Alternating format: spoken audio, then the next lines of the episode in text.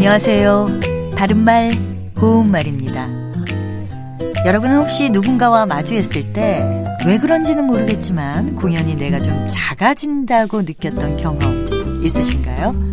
이렇게 힘이나 능력 같은 것이 다른 사람에게 눌린다는 뜻으로 쓰는 동사는 꿀리다가 있습니다.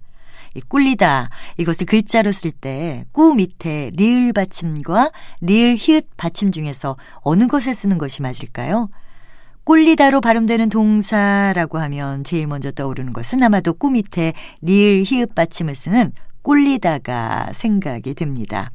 이것은 무릎을 구부려서 바닥에 대달한 뜻을 가진 동사 꿀타의 피동사이기도 하고 사동사이기도 합니다. 그런데 누군가로 인해서 작아진다는 느낌을 뜻할 때는 왠지 무릎을 꿇는 것과 연관해서 생각할 수도 있을 것 같기는 하지만 이 경우에는 꾸 밑에 리을 받침을 쓰는 꿀리다가 맞는 표현입니다. 우리 팀이 상대에게 꿀릴 이유는 전혀 없어. 또는 선배들에게 조금 더 꿀리지 않는 실력을 갖추고 있다 할 때 리을 받침을 쓰면 됩니다.